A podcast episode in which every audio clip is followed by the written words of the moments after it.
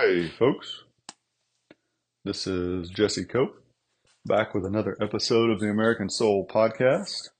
Hope y'all are doing well, wherever y'all are and whatever part of the day you're in. I sure do appreciate you joining me, giving me a little bit of your time and effort, energy perhaps. I hope it's uh, something that you're able to look forward to each day, and I'm glad you're here. It gives us a little bit of uh, of community, even if it's via a podcast. So, thank you. Not a lot on the homestead. Uh, nothing of note that I can really think of right now. Father, thank you for today. Thank you for you, Father, and your Son, Jesus Christ, and your Holy Spirit. Thank you for the people that listen to and share this podcast. Be with them and their families. Guide them. Bless them. Surround them with your angels. Protect them from evil of any kind. Help us to do your will, Father. Guide our thoughts and our words and our actions. Help us to help those that have less than we do. Help us to help our country turn back to you. Guide our leaders.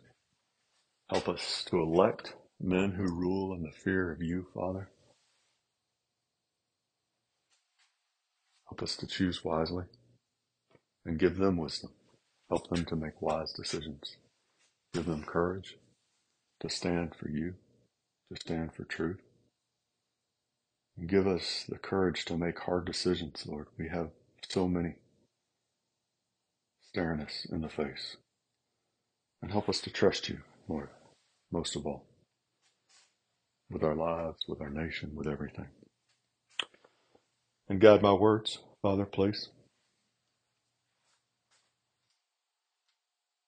Your Son's name we pray. Amen. So we're going to go back to uh, just a couple more little blips.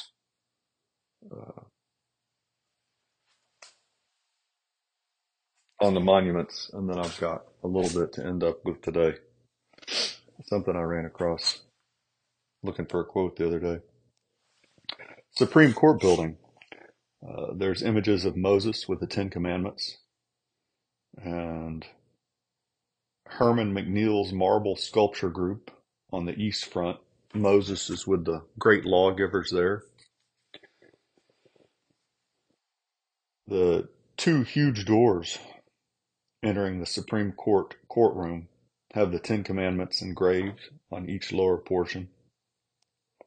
And they're also engraved over the chair of the Chief Justice. It's interesting, folks. This reminds me, if I can find it real quick, of two quotes. One by F D R and one by Harry Truman that we say often. Uh, Roosevelt, "We cannot read the history of our rise and development as a nation without reckoning with the place the Bible has occupied in shaping the advances of the Republic. Where we have been truest and most consistent in obeying its precepts, we have attained the greatest measure of contentment and prosperity." Harry Truman, even more applicable. "The fundamental basis of this nation's laws was given to Moses on the Mount. The fundamental basis of our Bill of Rights comes from the teachings we get from Exodus and Saint Matthew, from Isaiah and Saint Paul. If we don't have a proper fundamental moral background, we will finally end up with a totalitarian government which does not believe in rights for anybody except the state." Uh, so true today. And you, you look at that, folks. When people tell you that God's not in the Constitution, they don't know what they're talking about. Or, or they're being purposefully deceptive. God may not be explicitly mentioned.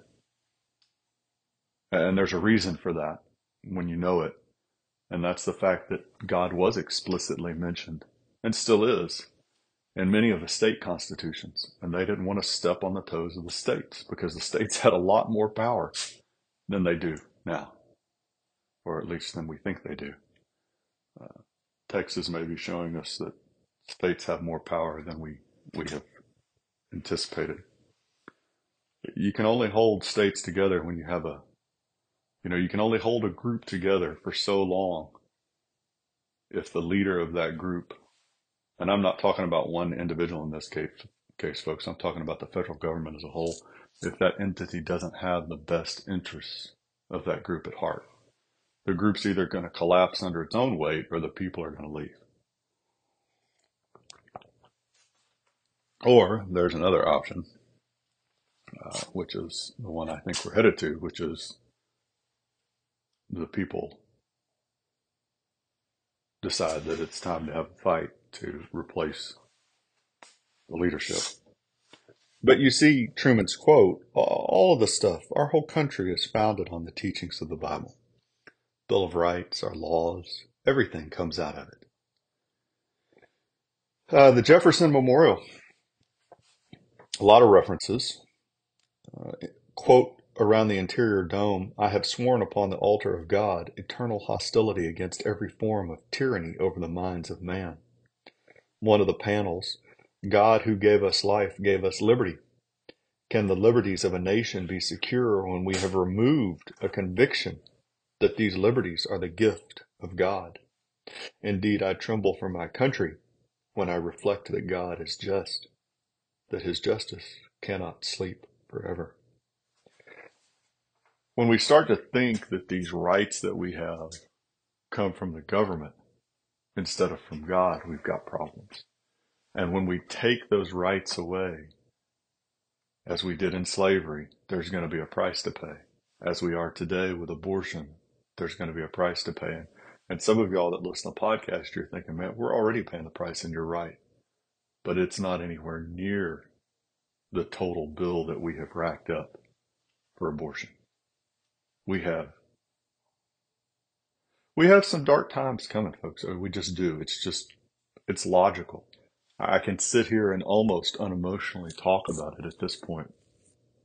I, I mean, I'm emotional about it, but when you're just laying out the facts, we just, you, you can't, I mean, one of the simplest ones, which you, you can't run up debt forever. At some point, the creditors want their money, right? It just doesn't work. You can't have sexual deviancy of every kind without the breakdown of families and marriages, which then break down the, the nation, which we see, not to mention the spread of all sorts of fun little diseases. You can't slaughter your own children and maintain the moral integrity and the fiber of individuals required for a republic, required for freedom and liberty. You just, you can't do it. When you, when you start to kill the most innocent and vulnerable, there's something that it rips apart the fabric, the soul, the moral fiber, not only of the nation, but of the individuals. It just, it kind of just, there's, there's a, I saw a little clip by Jordan Peterson a while back, and I don't know this story, folks. There's a book out there that he was talking about at the time that apparently has some of these stories, but he was talking about the fact how some of these Germans became so desensitized to the evil that they were committing, that, that toward the end, they were taking some of these pregnant Jewish women out, uh, stripped down naked and just shooting them, killing them. And, and, and they talked to these men that did it afterward. And, and I don't remember their comments, but it was just the overall, you know, there was just something missing. They had, they had done so much evil that there's just something gone. And, and, and we think because we do it in a little corner somewhere and nobody's really paying attention, you know, I didn't commit abortion. I, I didn't have any part in that. And that's something that takes place over there anyway, you know, and just, it's just a pill. Just give somebody a pill anyway. It wears on your moral fiber. Same thing with sex. Well, you know, those people, they need to be able to go do whatever they want to do over in their own little place. And so you get more and more different forms. Because it's always, we always want one thing more, right? You have the feminism that led to homosexuality, that led to transgenderism. You have all the things that come with that. And and so, uh, and, and we could keep talking about this, folks, but I'm going to move on. The, the point is, we have some dark days coming. There's no way around that. And and it's either because we're going to get into a fight, because we're going to try and stop the evil that we've allowed to spread throughout our country, or we're going to just keep going along with it. But when you look at what's happened historically, when you keep going along with it, I mean, look at look at Mao's China, look at Nazi Germany under Hitler, uh, look at Russia under Lenin and Stalin in particular, uh, Pol Pot, North Korea, uh, just Iran. Look at these places where you have allowed evil to continue to fester. And it's it's it's darker than the Civil War alternative, and that's that's hard for a lot of people to grasp, folks. But it is the the Civil War at least gives us a hope of, and it would be horrible. Make no mistake, I don't want it. I'm in favor of of a miracle by God. Huge huge fan of that. If God's taken our votes, but a, a Civil War. Think about it this way: if we had not had the Civil War. The Second Civil War, right, in the eighteen sixties in America, how much more evil would have been perpetrated in the South under slavery? Just think about that for a minute. The Civil War was horrible, but how much worse would it have been if we would not have fought it? And you could say the same kind of thing about, about World War Two. How much worse would it have been if we had not stopped Japan? If we had not stopped Germany? A lot of people get really up in arms about the atomic bomb. But the alternative, the number of people that would have died in an invasion of mainland Japan. And so you look at this these, these choices today, folks. We've just got some dark choices coming. Just some dark ones. And I think Jefferson really understood that when he talked about trembling for his country uh, because we've rejected God. You know, and you, you go back, I really didn't lay it out correctly real quick there with Japan. Like, how much worse would it have been if Japan would have won for, for Asia, for the United States, for the Pacific? And, and the same thing, there was a, I think we went over it. Recently. No, we didn't either. There's a quote in this Churchill biography that I've read. And it's a it's a quote by the author. It's not a direct quote to Churchill or to F D R, but but the author was saying, you know, F D R knew if Europe fell to Nazi Germany, if England fell, Britain fell, he could buy peace for a generation maybe, but but it would already be too late by then, you know, because there were already pro-Nazi supporters in South America. And so, you know, the two choices between us today, really, outside of a miracle by God, folks, you know, got a couple states, Ohio, and I'm ashamed to say I can't remember the other one right now, that both have variations of, you know, anything's possible with God, basically, as their state motto. And anything is. But outside of a miracle by Him, our choice is a fight to correct the trajectory of our country, or a continued slide into this evil. It's it's the alternate history of the twentieth century that thankfully we never saw in the United States. But China experienced it under Mao. Russia experienced it under Stalin. Uh, so many other places. So Lincoln Memorial. Um, in the walls, you've got the Gettysburg Address. We here highly resolved that these dead shall not have died in vain, that this nation under God shall have a new birth of freedom. And then on the right side, his second inaugural. which happens to mention God fourteen times, quotes the Bible twice, and then another. Yeah, at the end of it, with malice toward none, with charity for all, with firmness in the right as God gives us to see the right. Let us strive on to finish the work we are in, to bind up the nation's wounds, to care for him who shall have borne the battle, and for his widow and his orphan, to do all which may achieve and cherish a just and lasting peace among ourselves and with all nations. So just again and again, we see these examples of God throughout the history of our nation, where our leaders turned to him, leaned on him, looked to him for guidance. You know, every year in November and December, we kind of go through some speeches, and particularly in November during the month of Thanksgiving, we look at some of these speeches about Thanksgiving and fasting, these proclamations of our of our great presidents. And so often you see the theme repeated that look to God, turn to God, hold fast to God. And they're talking about God the Father of Jesus Christ, folks, not not the God of Allah or Uh, you know, n- none of the false religions. They're looking to God, the Father of Jesus Christ. And so one thing that's kind of struck me lately, uh, I was talking to my father about this recently.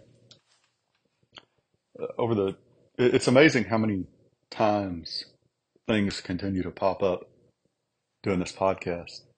But one of the things that's really started to strike me of late is, obviously, we were born a Christian republic. Anybody that denies that, they they just haven't looked at history, or or they've got a personal agenda. And we've talked, there's so many different quotes, and there's great ones just across the board about that relationship with God.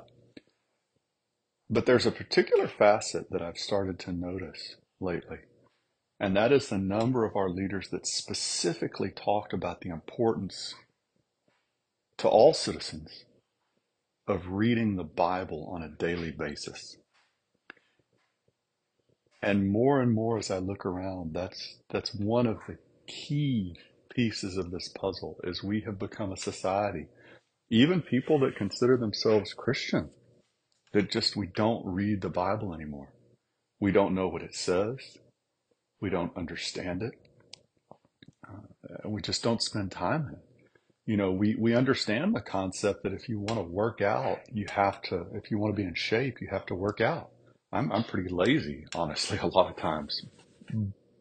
But even when I'm lazy, I know that that's, that's my own fault. I'm not just going to magically get in shape, right? We know that if we want to climb the ladder professionally in our job, we, we have to put the time in. And and we don't, we don't act like it with our marriage, but if you get people, most people that are, that are honest anyway, they'll acknowledge if you want a great marriage, you have to work at it. And so the same is true, uh, not just for our faith, but for our nation, because we were, we were founded on the principles of Christ. And, and how are you going to learn those if you don't, if you don't look at the Bible on a daily basis? And so I stumbled across a few quotes. I was looking for something else by John Quincy Adams recently, getting ready for a, a podcast. I'm just going to read a couple real real quick here in the last couple minutes. The first and almost only Bible deserving of universal attention, the first and almost only book, sorry, deserving of universal attention is the Bible. In what light soever we regard the Bible, whether with reference to revelation, to history, or toward morality, it is an invaluable and inexhaustible mine of knowledge and virtue. I like that one a lot because it lays out, folks, the, the truth of religious freedom in America. You don't have to be a Christian in order to be American. our founders understood that citizens had to be given free will, just like God gave us free will uh, as his children, to accept him or reject him. But they also knew that if we don't spend time in the Bible, if we don't follow the principles of Jesus Christ, almost universally, we, we were going to lose our republic. It wasn't going to last. It is no slight testimonial, both to the merit and worth of Christianity, that in all ages since its promulgation, the great mass of those who have risen to eminence by their profound wisdom and integrity have recognized and reverenced Jesus of Nazareth as the Son of the living God. So if you want to know Jesus, right, you've got to turn to the Bible. God bless y'all. God bless your marriages, your families. God bless America. We'll talk to y'all again real soon, folks. Looking forward to it.